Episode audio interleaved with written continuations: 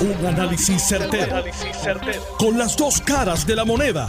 Donde los que saben no tienen miedo a venir. tienen miedo a venir. Esto es el podcast de Análisis 630 con Enrique Quique Cruz. 5 y 3 de la tarde de hoy, lunes 31 de octubre, como si fuera un día del Halloween de las brujas. Salen los espíritus para afuera y la situación se complica, señores, con un caso de asesinato que ocurrió hace más de tres años, casi, tres años. Y estoy hablando del trapero Kevin Fred. En línea telefónica tengo al ex fiscal, licenciado José Lozada. Buenas tardes, licenciado. Bienvenido como siempre. Un gusto tenerlo aquí. Un placer para mí, Quique. Siempre a tus órdenes. Lozada, a mí me gustaría que escucháramos esta entrevista y lo relevante y revelador que son las expresiones de la fiscal Betsaida Quiñones en una entrevista que le hizo hoy nuestro compañero Eliezer Ramos en, Lo sé todo a la fiscal sobre el caso de Kevin Fred y qué fue lo que paró la investigación. Vamos a escucharlo. La semana pasada nosotros aquí en Lo sé todo rompimos en primicia con un post, unas declaraciones hace tiempito atrás por parte de la mamá de Kevin Fred. Es lo que ustedes van a ver en pantalla en estos momentos. Esas declaraciones que llevan tiempo ahí, nosotros las sacamos, que leen así. Pues que los cojan a todos y los metan presos a todos. Y empezando por el abogado de Osuna, Zagardía, también que cogió un par de milloncitos por defender a Osuna y comprar todo el Departamento de la Justicia. Y empezando por la gobernadora Wanda Vázquez y el exgobernador Ricardo Rosselló. En ese mismo momento nosotros comenzamos nuestra investigación y nuestro compañero Eliezer Ramos tiene una información que es impactante. Cuéntame, Eliezer, ¿qué información tú tienes adicional sobre este caso de Kevin Fred? Eh, Quique, es bien importante que desde el día uno sobre estos hechos de la muerte trágica eh, de Kevin Fred, nosotros aquí en Lo Sé Todo le hemos estado dando seguimiento día tras día. Asimismo, como le hemos estado dando seguimiento, notamos cómo la investigación en torno a la muerte de Kevin Fred había, existía un detente de momento había un mutis, era, era totalmente, no habían palabras para decirnos por qué no se continuaba investigando esta muerte. Ha transcurrido ya bastante tiempo, esto fue, los hechos ocurrieron el año 2019 y estamos en el 2022. Siempre se ha hablado de que se detuvo por instrucciones explícitas del Departamento de Justicia.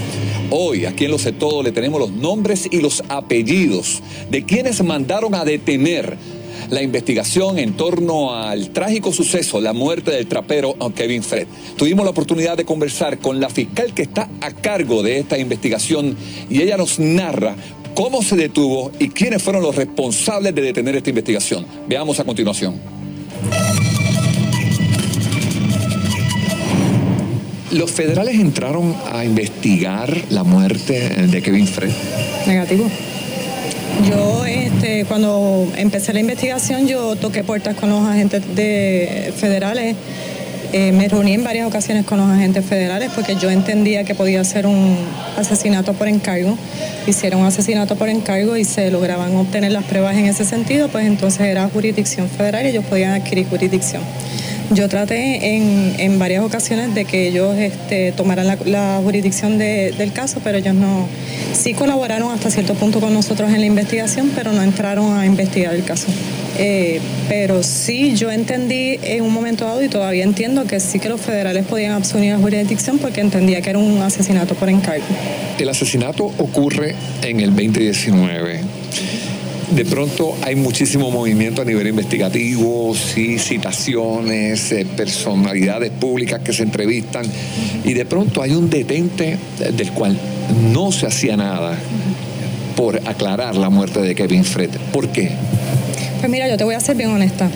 Esto es algo que yo nunca he dicho y, entendía que no lo debía vertir porque era algo administrativo pero eh, cuando yo estaba en el, en el, en el alta del caso, haciendo todas las, entrevistas que yo estaba haciendo y el listado de entrevistas que yo tenía, porque yo tenía un listado de, más de 50 personas que tenía que entrevistar, eh, yo recibí instrucciones de la, de la entonces jefa de fiscales, Olga Castellón, bajo el mandato de Wanda Vázquez, que era la secretaria de Justicia, que se me detuviera toda la investigación. Ella me dio instrucciones de que toda la investigación y todas las personas que yo tenía previamente citadas, inclusive estaban citadas para la semana después que ella da el mandato de que se, paralizara la investigación, eh, me paralizó todas las investigaciones que yo tenía corriendo, se me paralizaron habeas corpus que yo había solicitado para entrevistar personas que estaban detenidas en, diferentes cárceles del país que podían aportar a la investigación, eh, se paralizó todo. Yo pedí explicaciones, a mí no me dieron explicaciones, solamente me dijeron que eh, todo se tenía que tramitar a través de la, de la oficina de la jefa de fiscales lo cual a mí me pareció sumamente extraño porque este caso es, igual que cualquier otro caso en Puerto Rico. El trato que se le tiene que dar a este caso es el mismo trato que se le da a cualquier caso en Puerto Rico. Y eso no sucede en cualquier otro caso en Puerto Rico. El hecho de que, de que se diera la orden para que todo se tramitara a través de la oficina eh, de la fiscal Olivia Castellón, supone que podía haber un movimiento, simplemente que había mayor supervisión, ella quería mayor rigurosidad de la investigación. ¿Se siguió continuando o es que simplemente se paralizó? no es, nada se hacía para ese caso. Nada, nada. Yo pedí autorizaciones en la oficina de los fiscales y todo lo que yo pedía se me denegaba nada. La inferencia que uno puede hacer es que el Inclusive yo, te, yo te podría justificar eso en caso es eh, que se atiende regularmente en la fiscalía. Nosotros como fiscales, en nuestra función inherente como fiscales está la investigación. Y yo tengo eh, plena eh, autoridad para investigar este, un caso de asesinato sin tener que, que, recurrir a la jefa de fiscales y preguntar a la jefa de fiscales si yo puedo entrevistar a X o Y persona. Eso no ocurrió en este caso. En este caso yo tenía un, tracto y yo había delimitado con el agente investigativo un tracto de personas que se iban a investigar y ella lo paralizó completo. Y cada vez que pedía autorización en la, en la oficina de la jefa de fiscales se me denegaba. Y yo no te puedo decir que fue Olga Castellón solamente, yo también te tengo que decir que fue Wanda Vázquez porque era la que estaba dirigiendo la Secretaría de Justicia en esos momentos bajo el mandato de Wanda Vázquez y la oficina se paralizó esta investigación. no es usual en ningún caso. Llevo 20 años en el Departamento de Justicia y esta es la primera vez que me pasa. No es la primera vez con el caso, porque también me pasó en el caso de Carlos Coto Cartagena, pero sí, sí se dio en el Departamento de Justicia en esos momentos. El agente que estaba investigando este caso en, conjunto con, con... ¿Por qué? ¿Por qué no lo sigue investigando también? El agente era Tito Mar eh, Rivera Hernández. Él no estaba, no está actualmente en la división de homicidio San Juan. Él fue, él solicitó otro puesto dentro de una agencia federal. Él estaba en, una agencia federal trabajando, ya no pertenece a la división de homicidio. Al quedarse el caso sin, sin agente, pues entonces la policía de Puerto Rico decide administrativamente dárselo a otra división, que en este caso es crímenes mayores, con otro agente de la policía. Pero yo te quiero decir que toda esta investigación desde el 2019 hasta el 2021 que se paraliza, que se paraliza el caso, yo la llevé completamente con el agente eh, de homicidio. El agente de homicidio no hacía nada sin mi autorización. Yo estuve en todas las entrevistas junto con él. Él estuvo junto conmigo en toda la investigación, no obstaculizó la investigación en ningún momento. Y la investigación simple y sencillamente la paralizó en esos momentos la jefa de fiscales del Departamento de Justicia no fue otra persona y, no, y no puedo culpabilizar a otra persona sino a ella. Hoy nosotros destapamos una información sumamente importante, pero más importante aún es el hecho de que esta muerte todavía está impune. Es desde el punto de vista de que no sabemos quién mató al trapero Kevin Fred. Entiendo que tras estas declaraciones, Kike, es importante que el Departamento de Justicia tenga que expresarse en torno a lo vertido por la fiscal de Zaida Quiñones. Pero más importante aún es... Ahí ustedes escucharon esta entrevista que hizo el compañero Eliezer Ramos hoy en Lo sé todo, conmigo en línea telefónica, el ex fiscal del Departamento de Justicia, el licenciado José Lozada. Lozada, tu reacción inicial sobre estas impactantes declaraciones. Ciertamente son impactantes, que Betsaida Quiñones es una fiscal de mucha experiencia, una fiscal muy respetada, conoce el derecho, conoce su trabajo, conoce su misión, siempre ha tenido casos importantes y ha investigado con diligencia. Eh, el hecho de que se le haya, ella haya dicho que se le ordenó paralizar la investigación y que el conocimiento que ella tiene es que los federales no estaban investigando esto, llama a preocupación porque cuando ha pasado que hay una investigación federal al mismo tiempo que hay una investigación estatal, por deferencia, por respeto, los federales dicen, oye, estoy investigando esto, y uno hace un detente, obviamente para no interferir con testigos, con la investigación, con grabaciones, con interpretaciones telefónicas, con las herramientas que ellos utilizan para adelantar una investigación criminal, con las, eh, las herramientas adelantadas tecnológicas que ellos tienen. Y obviamente me llama la atención que si la fiscal dice que no existía la investigación federal, que ella se reunió con agentes federales, que ellos incluso colaboraron con la fiscal en la investigación, el que se le ordenara detenerla sin decirle en la razón, sin darle un porqué, llama la atención y llama a preocupación, porque todos los casos son iguales, claro. Hay un hecho importante que hay casos de trascendencia pública que los medios de información, que ahí en Análisis 630, que hay Quique Cruz y otros medios, llaman la atención de ese caso por la relevancia pública que tiene el caso. Pero es otro caso que tiene el Departamento de Justicia y a menos que no haya una investigación federal para evitar una interferencia, no se puede tener una investigación porque el Departamento de Justicia está para investigar los crímenes. En este caso, un asesinato, un asesinato cruel, un asesinato que parece ser por acecho, que parece ser por encargo, eso lo ha advertido la señora fiscal diciendo que este es un asesinato por encargo. Ella es la que conoce las interioridades del caso, ella conoce la información que tiene. El sumario fiscal es uno confidencial. No se revela el sumario fiscal hasta antes en cuanto se arresta a la persona, se le radican cargos y viene el descubrimiento de pruebas. El descubrimiento de pruebas que el pueblo se entera de lo que está tramitando la fiscalía en la radicación de cargos. Antes no nos enteramos. Antes la fiscal sigue haciendo su investigación sigue entrevistando testigos y con la entrevista ella tenía ya un listado de más de 50 personas para entrevista. Tenía personas detenidas en cárceles donde ella iba a pedir escarcelaciones para traerlos y entrevistarlos. Habrá Dios si alguno de esos ciudadanos arrestados en algún operativo estatal o federal podrían aportar información, pero si le detuvieron esa investigación, pues ella sería impedida de poder obtener la información.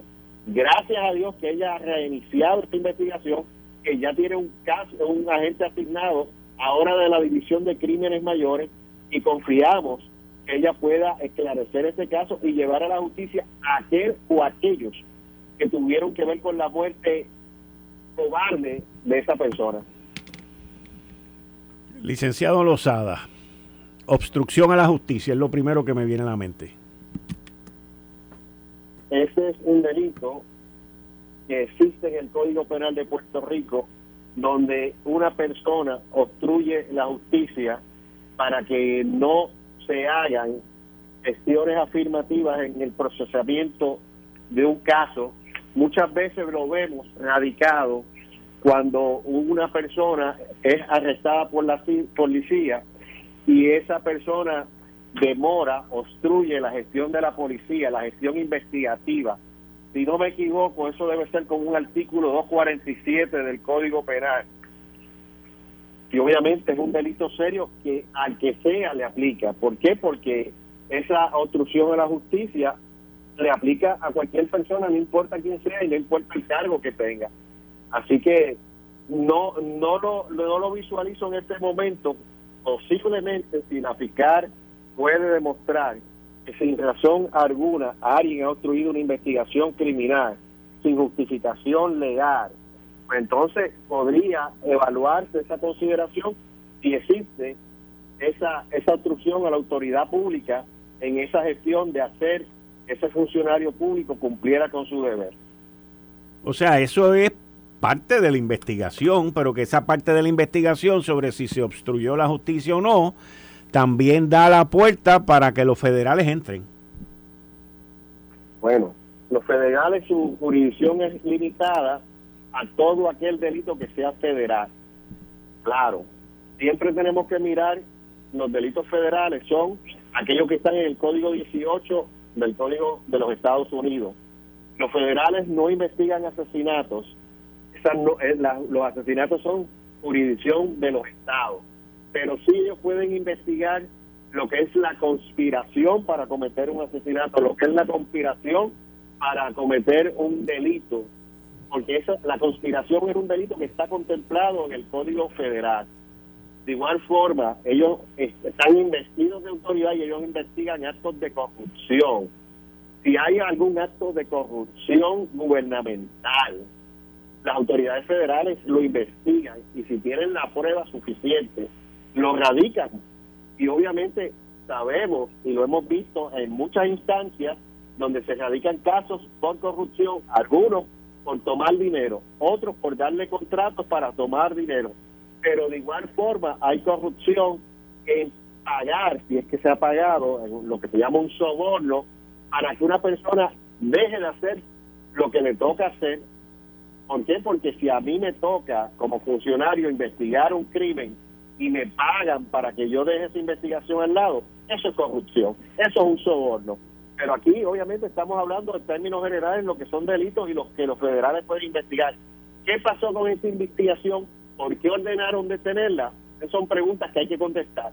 Esas son preguntas que hay que aclarar, porque la imagen del Departamento de Justicia tiene que mantenerse limpia, transparente.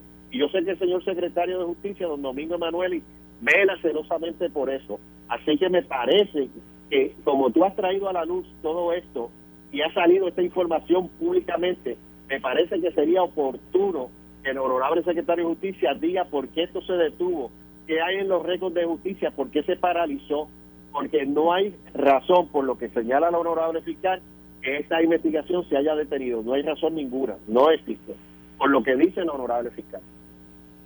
Hmm, vamos a ver eh, cómo esto va a seguir transcurriendo, porque en el nombre que se trae aquí es el de Olga Castellón, que es una fiscal federal, que en ese momento estaba en destaque como jefa de, como jefa de fiscalía de fiscalía estatal con la autorización de quien era la jefa de fiscales en aquel momento federal, Rosemilia Rodríguez.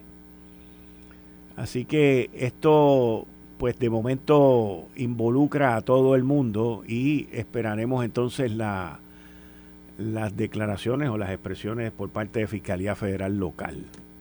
Fíjate que ella era fiscal federal destacada a nivel estatal la fiscal de, eh, eh, federal interina, porque fue un itinerato que tuvo la fiscal Rosa Emilia Rodríguez, designada por los jueces federales, eh, le permitió a Olga Castañón estar en la Fiscalía Estatal y la secretaria Wanda Vázquez en aquel momento la nombró jefa de los fiscales.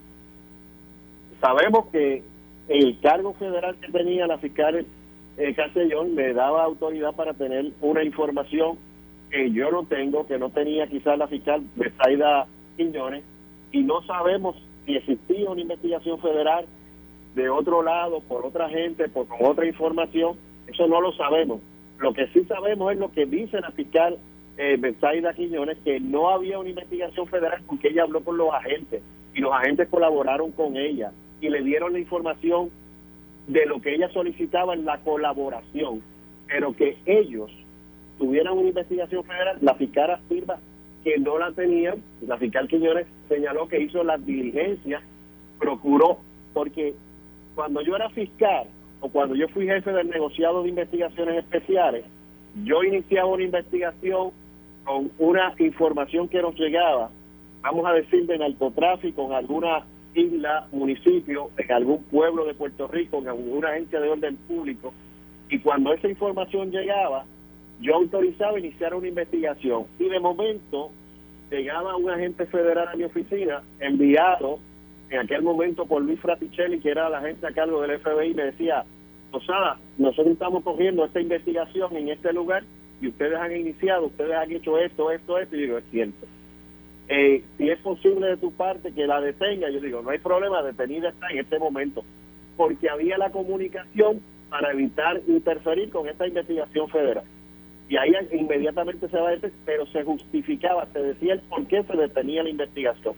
No se daba de la forma que dice la fiscal, que es, se detuvo sin explicación, sin razón ninguna.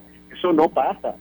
Eso, mi experiencia en todo el tiempo que estuve en el departamento, en los 31 años de abogado, incluyendo los de fiscal, eso no pasa a menos que te digan el por qué debes detenerla. Y se detiene sencillamente porque hay una investigación federal en curso. No puede darse de una razón distinta a eso, porque la misión del Departamento de Justicia es investigar, la misión del fiscal es investigar y llevar a la justicia a aquellos con los que tenga pruebas para llevarlo. Si no tiene pruebas para llevarlo, el fiscal no va a radicar cargo. Pero la obligación del fiscal es investigar y la fiscal se denota molestia y frustración en sus expresiones porque se detuvo una investigación y no se le explicó el por qué, no se le dio la razón. Parece ser una investigación detenida, parece ser, sin razón ni explicación, no, no se justifica que se hubiera detenido si no había una investigación federal. En otro tema, y antes de que nos vayamos a la pausa, licenciado, la ley 85, que reduce el tiempo para solicitar libertad bajo palabra. Eh, y una de las cosas que yo criticaba en esa ley era que no le asignaba los fondos a la Junta de Libertad bajo palabra para la cantidad de casos que van a recibir ahora. Es algo nuevo, es una ley nueva, lleva un reglamento nuevo. ¿Cómo usted cree que esta ley funcione en lo que todo el mundo engrana? Te puedo adelantar que debo presumir, y esa presunción es una presunción bastante fuerte y seria en términos de que la Junta de Libertad bajo palabra va a estar, va a tener un ataponamiento de solicitudes a su haber de todos los ciudadanos confinados que ya han tenido bastantes años en la prisión que cualifican según ellos para ser evaluados por la Junta y poder salir en libertad antes de tiempo. Aquellos casos de asesinato que antes cualificaban para la Junta para ser evaluados los 35 años con esta nueva ley que le beneficia a esos señores que están prisioneros ahora, es a los 25 años y en los casos de jóvenes menores de edad que fueron encarcelados a los 5 años. Así que adelanto que esa ley no contempló ni aumento de salario, ni aumento de personal, ni aumento de presupuestos para reclutar personal, porque la Junta de Libertad bajo palabra se beneficia de las investigaciones que realiza el Departamento de Corrección y Rehabilitación con sus oficiales sociopenales, que son los que salen a la comunidad, que son los que están en las prisiones, que son los que entrevistan al confinado, en la comunidad van a visitar a los familiares, van y visitan la víctima del delito, son los que preparan el informe para la Junta de Libertad bajo palabra con las recomendaciones, con lo que sería un plan de salida, con si el ciudadano quiere un plan de trabajo, dónde va a trabajar, dónde es que va a vivir, toda esa preparación para salir de una prisión, para presentarle a la Junta de Libertad bajo palabra, requiere que ese personal humano esté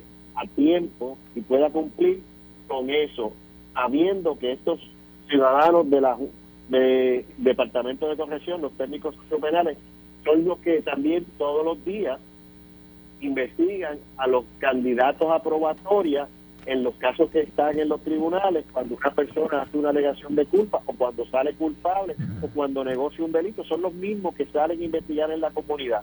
Así que se van a llenar de trabajo, se van a abarrotar de trabajo, la Junta se va a abarrotar de solicitudes y va a ser bien dificultoso para darle un servicio de calidad, de excelencia con la premura que requiere, porque son todos los confinados que llevan tiempo en la prisión cumpliendo su condena, los que están hoy solicitando salir en libertad conforme a la ley 85 que permite la salida anticipada y no importa el delito, aunque sean 99 años, no tendría que cumplir los tres cuartas partes de su sentencia, sino con cumplir 25 años ya podrían solicitar salir en libertad. Eso le puede aplicar al señor Jensen Medina, y es que ha cumplido 25 años. Sabemos que él no ha cumplido 25 años porque él acaba de ser encontrado culpable y convicto, pero aquellos que ya llevan 25 años sí pueden solicitar los casos de asesinato en primer grado. Licenciado Lozada, muchas gracias, como siempre agradecido, muchas gracias. Siempre un privilegio, Quique, gracias a ti. Bien, muchas gracias, hasta luego. Ustedes escucharon a Alexis Cal y ex director del negociado de Investigaciones Especiales, José Lozada. Eh, estás escuchando el podcast de Noti1. Análisis 630 con Enrique Quique Cruz. Bueno, continuando con, otros temas, le, les tengo que decir que la violencia doméstica es algo que continúa en nuestra isla, en nuestra sociedad. Y hoy salen a relucir una serie de casos que desde el 2017 se han estado investigando en la policía. 422 casos de violencia doméstica que involucra a agentes de la policía. Para eso existen protocolos y existen eh, los procedimientos para llevar a cabo estas investigaciones. Ahora, ahora, ahora.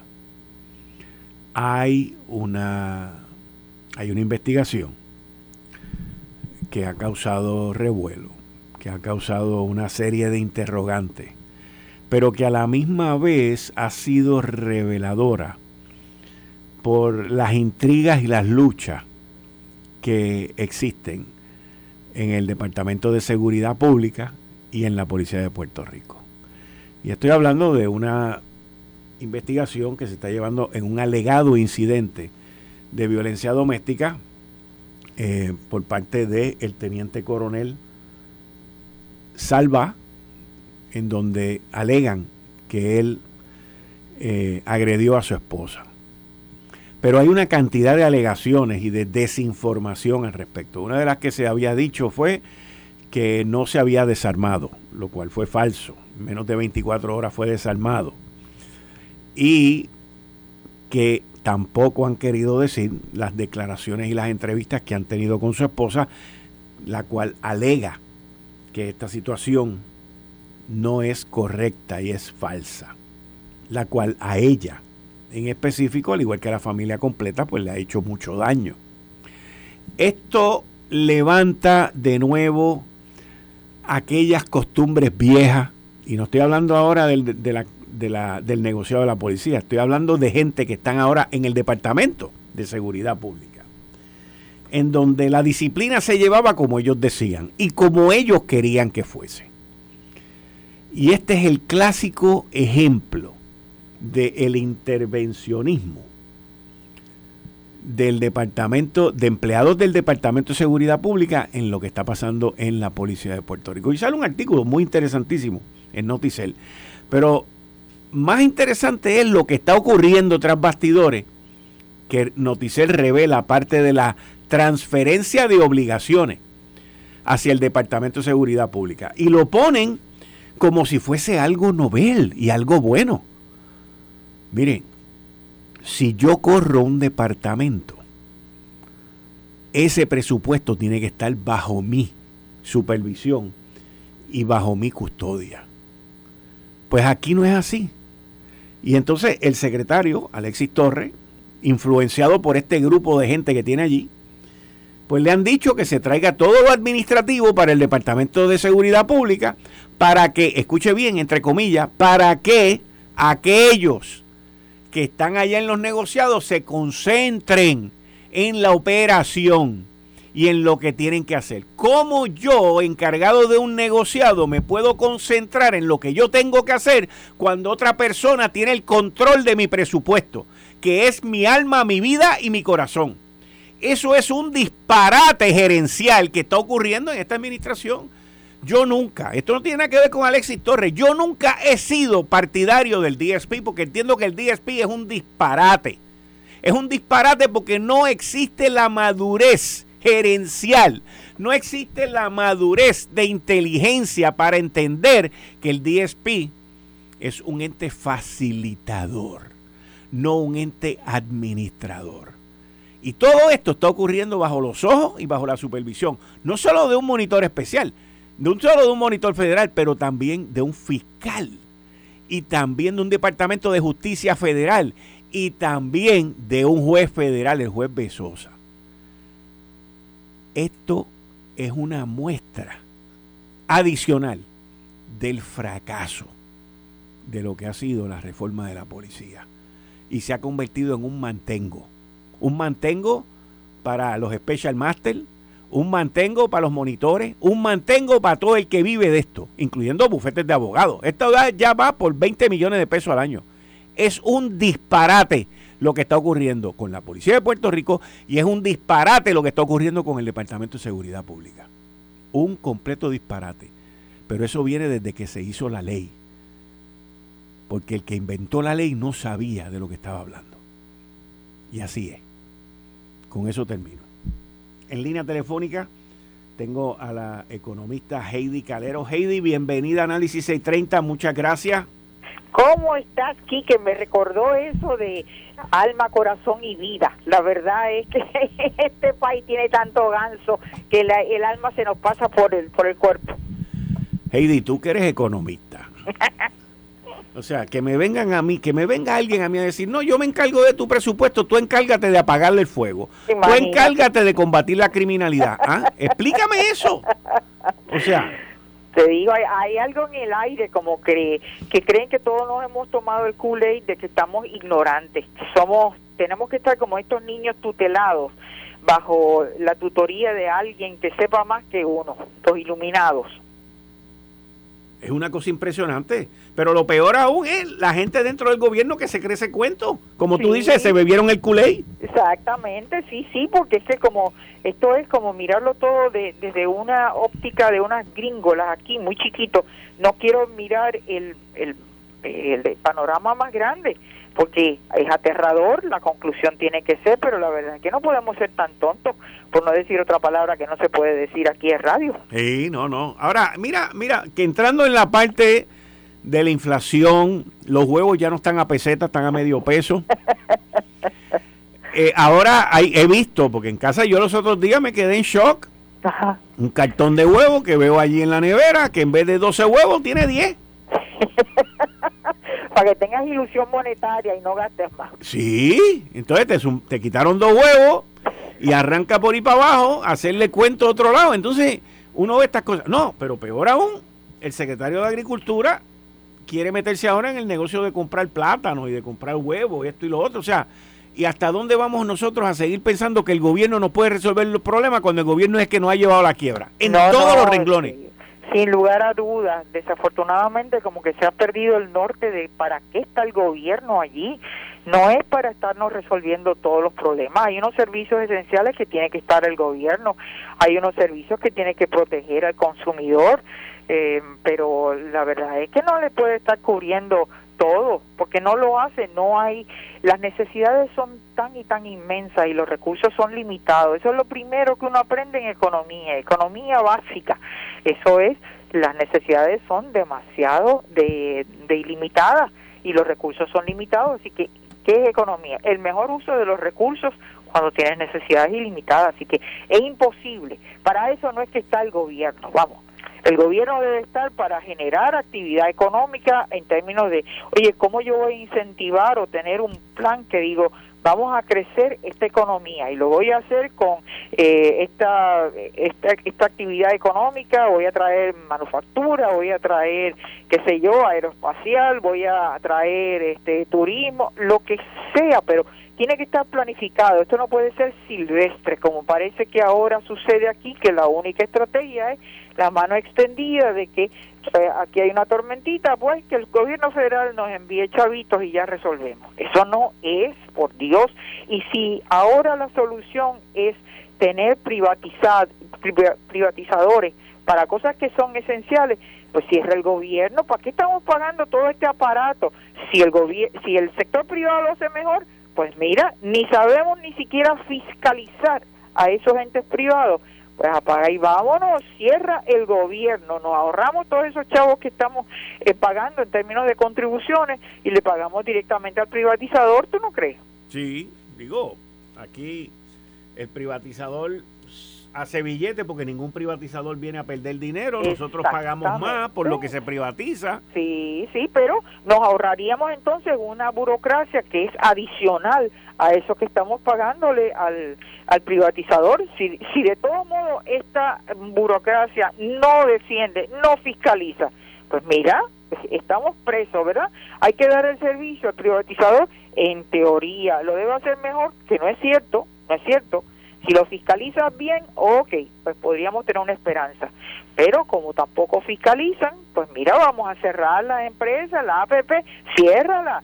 El secretario de Desarrollo Económico, ciérralo. Si no me está generando nada, que todo es privado, pues vamos. Heidi, en, en Europa se cayó la llamada. ¿okay? Nos comunicamos con la economista Heidi Carero ahora en breve, pero el, el punto que le quería traer a ella es que en Europa la inflación ha continuado rampante y ha alcanzó un nuevo récord, según un artículo que sale hoy en varios diarios alrededor del mundo, pero en específico el que estoy viendo es de, del periódico El Nuevo Día, aun cuando el precio del gas natural, eh, que es uno de los principales combustibles, se ha caído, ha, descendido aproximadamente un 30%. Heidi, estoy hablando sobre la inflación no solamente en Europa, que ha llegado a unos niveles altísimos y que se van de cara a un, a un invierno que va a venir ahora bien fuerte con escasez de combustible, pero también a nosotros la inflación aquí nos ha pegado, como mencioné, los huevos y todos los alimentos. En el caso de nosotros no solamente tenemos la desventaja de que no producimos, sino que tenemos que importar prácticamente el 90% de los alimentos y de todo lo que se, se consume aquí. Y, y, y, hay que añadirle el acarreo que ha subido de una manera increíble, aunque ha empezado a bajar un poco, pero los combustibles siendo, siguen estando más caros de lo que estaban hace más de año y pico. Eh, esto de Europa y, y los eh, retumbes que se ven alrededor del mundo, incluyéndonos a nosotros, ¿cómo tú lo ves? Pues te decía antes que se nos cayera la llamada que estamos en la antesala de una recesión global, porque es que Europa está eh, en grandes dificultades. Este conflicto entre Ucrania y Rusia que ha eh, realmente desatado todo este aumento en, en, combustible en un invierno que, que promete también ser crudo, eh, en unos aumentos que siguen en, los precios, especialmente eh, en el trigo y, todo lo demás que está haciendo Rusia, que está saliéndose del tratado ese que por lo menos alimentaba a África. Esa gente se va a comer unos a los otros, por Dios, nosotros pagaremos más en la medida en que tengamos ingresos. Pero la gente que está en África, en ese continente, realmente yo no sé qué va a hacer. Esto es eh, y nosotros no podemos estar pensando solamente en que, ay, qué chévere, que el bono de los empleados públicos, en vez de dárselos en, en diciembre, se lo van a dar en noviembre. Hello, esto no es ilusión monetaria, señores, vamos a discutir cosas en serio. Porque, eh, no sé, no sé, todavía es que yo no veo que estemos realmente pensando en cuál es el plan. Yo sé que cuando el gobernador Rosselló era el plan del plan del plan, pero eh, nosotros tenemos que estar pensando ya en, en cuáles, qué actividades económicas son las que se promueven y no puede ser meramente esto silvestre, ay qué bueno, eh, de los incentivos que se dan de, de la ley 22, chévere, pero dime, ¿dónde es que están? ¿A quién se le ha dado esos incentivos? ¿Cómo es posible que esa no sea inversión pública si después de todo tú y yo y los que nos están escuchando le están dando el subsidio por la exención contributiva para que vengan aquí y que estén jugando golf en Dorado, algunos de ellos que no generan actividad económica excepto comprar una casa que ya estaba construida, este para que venga alguien y le dé el catering y le dé la limpieza. Eso no me mueve la aguja en términos de crecimiento económico, al contrario, está encareciendo todavía más lo que son los precios de propiedades en Dorado, en esos bolsillos donde se encuentran estos eh, estos millonarios de ley 22, si no pagan contribuciones, qué chévere está eso. ¿Ah? Las pagamos nosotros, los que no tenemos, los que no tenemos ni una octavésima parte de lo que ellos tienen. Exactamente, y entonces, y yo no tengo problema con que se le dé exención contributiva, pero oye, tengo que recibir algo a cambio y no es meramente que me compres una casa que ya estaba construida no es esa la actividad económica que yo necesito para crecer esta economía. Hay, fíjate que no he dicho ni siquiera desarrollo económico. Yo me conformo con crecimiento económico y yo necesito que esta gente invierta, que me genere eh, ingresos en actividades, sea ciencia y tecnología, sea exportaciones de productos, eh, sea que, que genera aquí un, un negocio que me emplea gente. Eso me mueve la aguja eh, pero uno se pregunta, pero ¿qué están haciendo en, en desarrollo económico, Quique? Es que esto llama realmente a la, eh, a la cordura de uno decir, por Dios, no comuniquen, si lo están haciendo, pues comuníquenlo. El otro día vinieron a sacar las cuentas nacionales un cuadro que está viejo ya, que es de la fiscal 2021, imagínate, ya estamos en el 2023, el 2022 terminó en junio 30, pues ellos sacaron hace apenas este una semana lo que terminó el año fiscal 2021, ¿qué te dice a ti eso? Un cuadro viejo, unas cuentas nacionales ¿Realmente les importa a ellos? ¿Utilizan eso como una brújula para evaluar dónde estamos, cuál es la inversión que se está haciendo, cómo está el consumo, cómo está el endeudamiento de las personas, cuáles son los sectores que están generando empleo? No sé, que hello, como que esto es economía básica, esto es gobernanza. Hmm. Yo, yo te digo que es bien preocupante, bien preocupante porque este fue un país que sabía, eh, tenía un, norte, tenía un derrotero y sabía por dónde tenía que caminar y lo hizo con compromiso. Oye, y teníamos menos recursos antes, pero había educación. Ahora, teniendo casi 5 mil millones de dólares, este secretario de Educación y los muchachos más colgados están. Y no es un problema de dinero. No, no, a mí que no me vean con ese cuento. Es un problema que hay que tener de administración y de currículo. No puede ser que tengas tanta y tanta eh, burocracia que, no llegan los materiales al salón de clase, que los a los maestros se les tiene que exigir educación continua, que los tiene que retar constantemente. ¿Cuál es el resultado, el desempeño de los de los estudiantes? No pueden ser que todos los estudiantes sean malos. Si, los estudiantes son malos, pues imagínate, tienen que haber unos desastres de, de maestros. Y yo estoy segura que tienen que haber maestros realmente de vocación que han estado preocupados, que han dejado el pellejo ahí cuando estaban en la parte virtual eh, de este cierre del COVID. Pero hace mucho más, hace falta muchos más, muchos más. Y, y no no veo, es que son son tantos fuegos que hay que apagar que tú necesitas planificar, porque esto no se puede dejar al azar. Ah, a ver qué sucede, a ver cuando vengan los fondos federales. Por Dios, ese desembolso de fondos federales tampoco viene así como que es la danza de los millones de pesos que caen así del cielo. Puerto Rico tiene muy mala carta de presentación.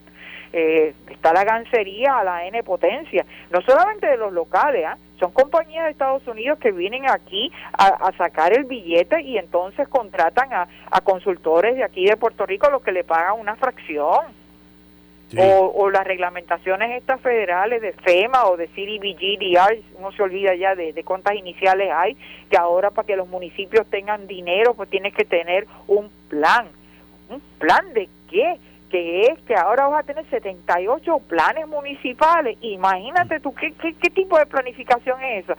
¿Dónde está la Junta de Planificación que fuera como dice su nombre, esa es la entidad que debería de, coger el toro por los cuernos y decir, mire, aquí esto es como tenemos que hacer eh, de esta planificación para que en la región sur haya esto, en la norte, en la este, oeste, eso se llama planificar y, y, pedir eh, cuál es el desempeño, tienes que tener métricas, ¿quién es la persona responsable? Nuevamente, esto no es sato, esto no es al azar, no es silvestre, se requiere que otra vez vuelvan a repensar para qué está el gobierno de Puerto Rico aquí, para qué están las agencias. Heidi, como siempre, agradecido de tu sabiduría e intervención. Muchas gracias. A la orden siempre, Quique. Muchas Un abrazo. Muchas gracias. Y ustedes escucharon al economista Heidi Calero. Miren, nosotros tenemos tantas y tantas y tantas oportunidades.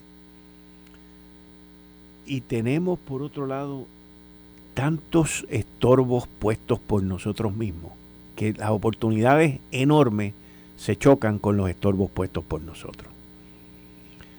Tenemos que llegar a un entendimiento para que esto no se convierta en un Halloween todos los días.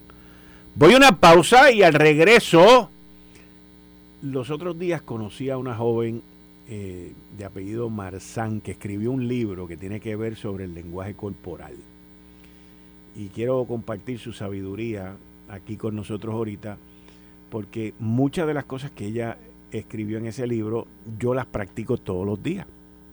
Inclusive el mensaje que uno envía con la ropa que uno lleva. Y no estoy hablando de vestirse bien o vestirse mal, estoy hablando del color Estoy hablando de cómo uno se viste cuando va para un lugar.